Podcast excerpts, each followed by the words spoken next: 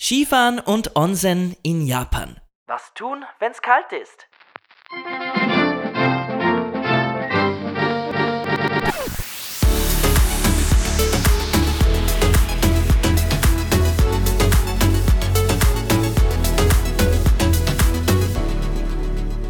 Hallo zusammen, hier ist wieder Alex, euer Ösi in Kawasaki. Wie ihr sicherlich bemerken könnt, nähern wir uns mit großen Schritten dem Frühling. Aber irgendwie, ich weiß auch nicht, habe ich das komische Gefühl, dass wir momentan mit den Gedanken ganz woanders sind. Mir will es nur nicht einfallen. Tagesaktuelle Nachrichten entnehmt ihr bitte den Medien eures Vertrauens. Ich widme mich heute ganz anderen Dingen. Und zwar bin ich das kalte Wetter jetzt wirklich schon leid. Ich muss auch gestehen, ich bin absolut kein Freund des Winters. Bis Silvester zumindest überbrückt man ja die Zeit relativ gut mit Glühwein, Nachtswahnsinn, im Foodkoma taumelnd. Danach könnte es für mich eigentlich gleich nahtlos in den Frühling übergehen. Aktuell ist es in Japan mit den Temperaturen ein Auf und Ab. Bevor jetzt aber die Frühlingstemperaturen voll durchstarten, möchte ich euch heute noch von ein paar schönen, eher winterlichen Erlebnissen aus den vergangenen Wochen und Monaten erzählen. Egal, ob ihr vorhabt, Japan zu bereisen oder vielleicht sogar hier lebt, Winterurlaub muss ja nicht unbedingt heißen, bei milden 10 Grad die klassischen Touristenpfade Tokios abzuwandern. Japan hat in der kalten Jahreszeit nämlich so einige Besonderheiten in der Natur zu bieten. Ihr kennt das vermutlich eh auch, wenn man sich einmal wo eingelebt und einen der Alltag eingeholt hat, vergisst man ein bisschen auf die Abenteuer. Man schiebt Ausflüge vielleicht auf, weil man sie ja theoretisch eh immer machen könnte. Und aus eh immer wird dann womöglich eh nie. Da wir aus unserer begrenzten Zeit in Japan aber das meiste herausholen wollen, haben wir Anfang des Jahres damit begonnen, äh, für jeden Monat mindestens einen Wochenendtrip im Voraus zu planen. Damit wären wir jetzt tatsächlich für das nächste halbe Jahr eingedeckt, aber wir müssen natürlich schauen, wie sich die Situation hier weiterentwickelt. Egal wo ihr euch befindet, ich kann euch nur wärmstens empfehlen, auch ein paar Ausflugspläne zu schmieden für die Zeit, wenn es wieder möglich ist. Denn wenn man ein paar solche Trips geplant hat, kann man im Gegenzug auch einmal faule Wochenenden und Tage verbringen, ohne sich im Hinterkopf zu denken, ob man nicht vielleicht doch etwas unternehmen sollte. In der Weihnachtsfolge habe ich euch von den sehr ruhigen Neujahrsfeiertagen in Japan erzählt. Für eine knappe Woche ist Japan da im Winterschlaf, sogar viele Restaurants haben geschlossen und wie bei allen kollektiven Urlaubstagen hier schießen die Preise für Reisen in diesem Zeitraum ins Unendliche. Da mein Mann und ich aber insgesamt zwei Wochen frei hatten, wollten wir trotzdem nicht nur zu Hause sitzen. Aufgrund der kurzfristigen Buchung und der Preise war ein Flug aber ausgeschlossen. Stattdessen ging es direkt nach den offiziellen Feiertagen mit dem Zug nach Nikko. Eine Stadt knapp zwei Stunden nördlich von Tokio, Viele Leute pilgern insbesondere zur Neujahrszeit zu den prunkvollen und riesigen Tempeln dort. Die waren auch wirklich schön und sehenswert. Unsere Unterkunft hatten wir aber zum Glück abseits der Touristenmassen noch weiter nördlich, nämlich in der Berggegend von Oku-Nikko. Dafür haben wir vom Bahnhof Nikko einen öffentlichen Bus genommen, der sich dann eineinhalb Stunden ins komplett verschneite Winterwunderland hinaufgeschlängelt hat Neben dem eher kurzen Abstecher zu den Tempeln war es unser Plan, an den Bergseen entlang zu spazieren, die großen Wasserfälle zu besuchen und in der heißen Quelle des Hotels zu entspannen. Unsere Unterkunft war der Ryokan Yumoto Itaya, ein traditionell japanisch eingerichtetes Hotel. Ich nenne auch den genauen Hotelnamen, weil ich euch diese Unterkunft absolut ans Herz legen möchte. Die Gegend ist sicher zu jeder Jahreszeit einen Ausflug für ein bis zwei Nächte wert. Der Fußboden unseres Zimmers war mit Tatami ausgelegt, das sind Matten aus Reisstroh. Während wir beim Abendessen waren, kam dann das Personal und hat am Boden die Futons zum Schlafen ausbereitet. Während dem Frühstück wurden sie wieder verstaut. Für leidenschaftliche Nachmittagsschläfer wie uns ist das eigentlich weniger ideal, weil es dann ja keinen Schlafplatz gibt. Äh, wie in den meisten Ryokans üblich, bucht man hier Halbpension. Das Abendessen war dann äh, ein sogenanntes Kaiseki-Dinner, für welches man in der Stadt oft horrende Summen bezahlen würde. Es besteht aus mehreren Gängen, die einen durchaus etwas einschüchtern können. Die einzelnen Gerichte werden vom Koch oder der Köchin bestimmt und beinhalten ultrasaisonale Zutaten. Diesen Begriff habe ich übrigens aus dem Internet. Auswahlmöglichkeiten gab es keine. Man isst, was in den zig Schälchen serviert wird, und was genau das alles war, konnten wir auf den kleinen handgeschriebenen Menükärtchen leider nicht entziffern. Ein mysteriöser Gang war zum Beispiel irgendetwas zwischen fein gehackten Schweineohren oder doch roher Tintenfisch. Ich habe keine Ahnung, äh, geschmeckt hat es nur nach der Sauce und ja, die Konsistenz war schon recht sonderbar. Die extrem freundlichen Kellnerinnen äh, servierten Schüssel für Schüssel, als gäbe es kein Ende. Langsam geschmortes Schweinefleisch in Sauce, gefolgt von Sashimi und Sauergemüse. Zu jeder Mahlzeit, also auch zum Frühstück, gab es außerdem kleine Hotpots über einer Flamme, bestehend aus Gemüse, Nudeln und Fleisch oder Fisch. Und selbstverständlich durften auch Miso-Suppe und Reis nie fehlen. Wer sich auf dieses Geschmacksabenteuer einlässt, wird bei diesen Mengen keinesfalls hungrig bleiben. Zwar hat nicht alles davon unseren Geschmack getroffen, wir waren aber beide wirklich begeistert von diesem Erlebnis. Die Unterkunft lag in einem kleinen Dorf. Äh, drumherum gab es noch weitere Ryokan und einen kleinen Bergsee, wunderschön eingerahmt vom Schnee. Wir sind auch zur heißen Quelle spaziert, äh, eine Gegend, in der es stark nach Schwefel stinkt, raucht und blubbert. In den wärmeren Monaten gibt es von dort aus auch viele Wanderwege und ein weitläufiges Sumpfgebiet, was sehr schön sein muss. Unsere Unterkunft hatte ein eigenes Onsen drinnen und auch im Freien, also ein Badebecken mit heißem Quellwasser um die 42 Grad. Das Wasser war grünlich trüb und roch in unserem Fall nach Schwefel. Ich fand den Geruch anfangs sehr gewöhnungsbedürftig, aber schon nach kurzer Zeit habe ich ihn dann mit purer Entspannung verbunden. Das ging sogar so weit, dass ich mir gerade erst einen Badezusatz bestellt habe, der auch nach Schwefel riecht. Ich habe ihn einmal getestet und dann hat zwei Tage lang unser Badezimmer nach Furz gerochen. Hm. Zu baden und konkret Onsen sind jedenfalls fest in der japanischen Kultur verankert. Es gibt unzählige Orte, die bekannt sind für ihre heißen Quellen, denen man auch Heilkräfte zuschreibt. Öffentliche Onsen sind übrigens immer zum Nacktbaden und streng geschlechtergetrennt. Man trifft hier wirklich jung und alt. Man sieht auch immer wieder Teenagergruppen. Mir selbst wäre es persönlich ja nie im Traum eingefallen, äh, damals mit meinen Schulkameraden nackt baden zu gehen. Äh, nichts für ungut.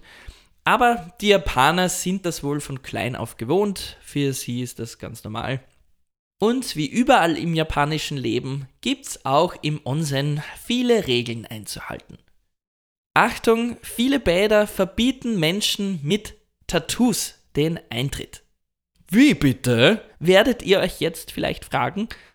Tattoos werden in Japan mit der Yakuza verbunden, also der japanischen Mafia. Um sie aus dem öffentlichen Leben zurückzudrängen, gibt es eben viele Einschränkungen, auch für tätowierte Ausländer. Bitte informiert euch daher vorher, ob euch, wenn ihr tätowiert seid, der Eintritt in ein Thermalbad, den Hotel-Poolbereich oder sogar ins Fitnessstudio gestattet ist. Manche machen Ausnahmen für Ausländer, teilweise erlaubte Alternativen sind auch beigefarbene Aufkleber für Nacktbäder. Da gibt es also noch deutlichen Aufholbedarf. Es ändert sich auch schon einiges und insbesondere wegen der bevorstehenden Olympischen Spiele, wann auch immer sie denn dann stattfinden, ähm, wird der Druck auf Japan jedenfalls größer. Wie gesagt, sind Onsen geschlechtergetrennt, Anders als viele Saunabereiche in Deutschland und Österreich, die da ja eher eine Ausnahme darstellen. Ist jetzt für mich und meinen Mann ja kein Problem, aber für besonders schüchterne Kandidatinnen und auch gemischtgeschlechtliche Paare, die gemeinsam baden möchten, gibt es zum Beispiel Hotelzimmer mit kleinen privaten Badebecken.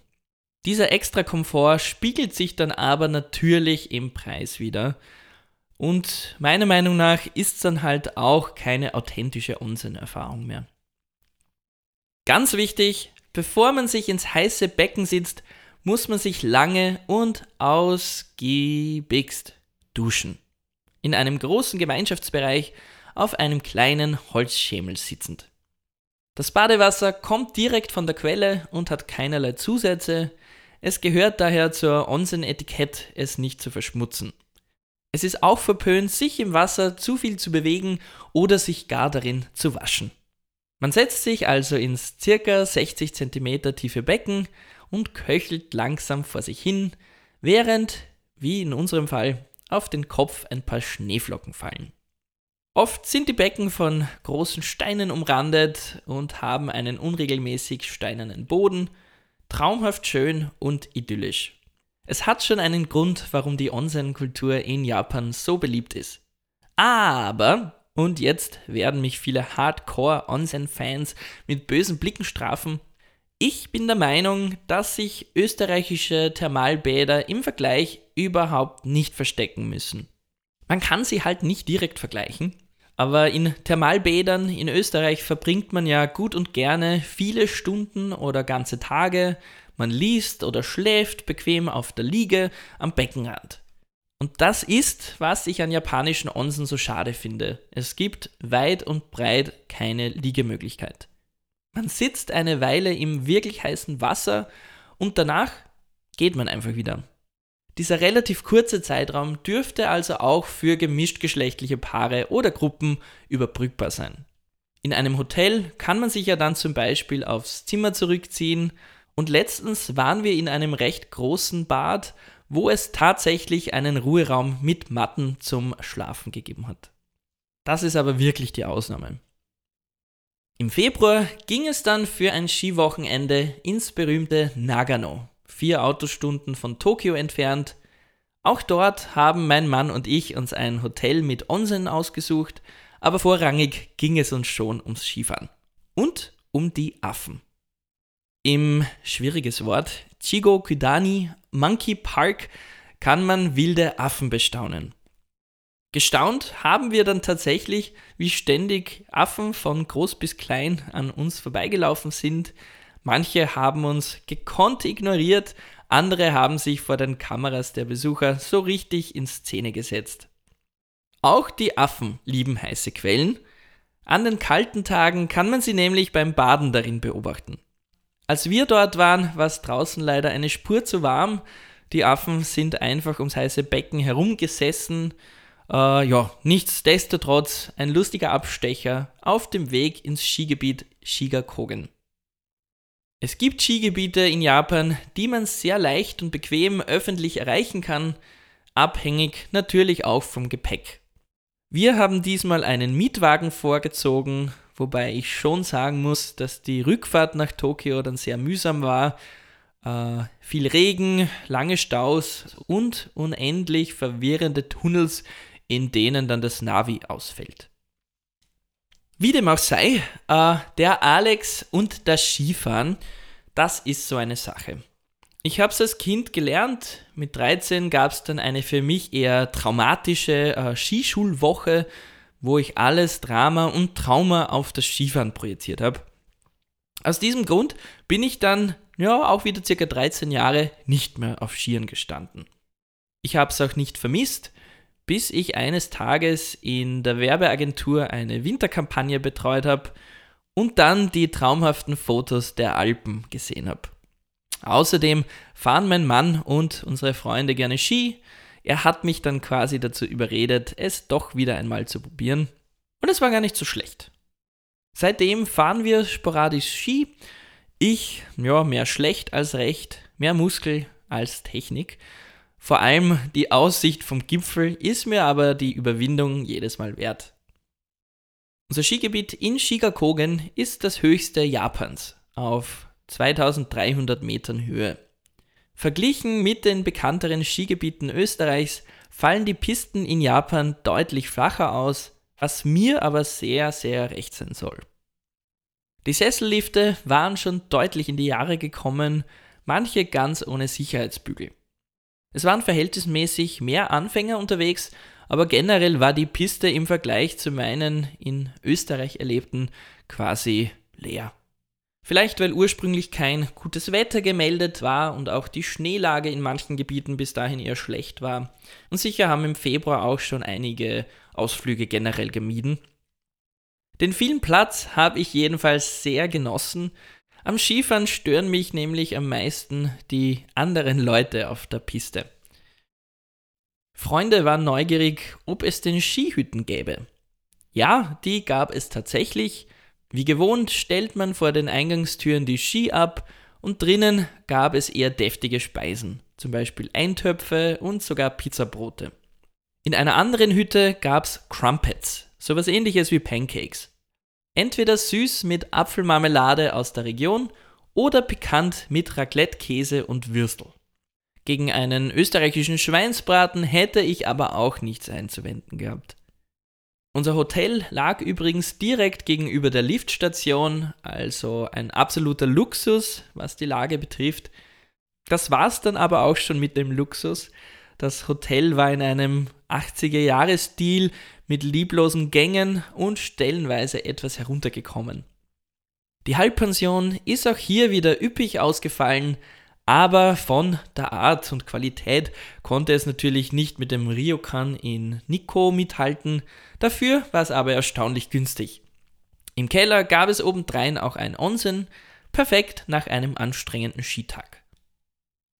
Auch wenn das Skigebiet alles andere als modern war, stehen die Tageskartenpreise den österreichischen in nichts nach. Rechnet man dann noch den Mietwagen, das Ausländer-Skiausrüstung und die Unterkunft dazu, ist so ein Skiwochenende auch hier absolut kein Schnäppchen. Wir haben es als Kurzurlaub gesehen und mit ein bisschen Sightseeing und Wellness verbunden. Mein persönliches Highlight waren die relativ leeren und nicht allzu steilen Pisten. Für eine Japanreise kann ich also auch den Winter durchaus empfehlen.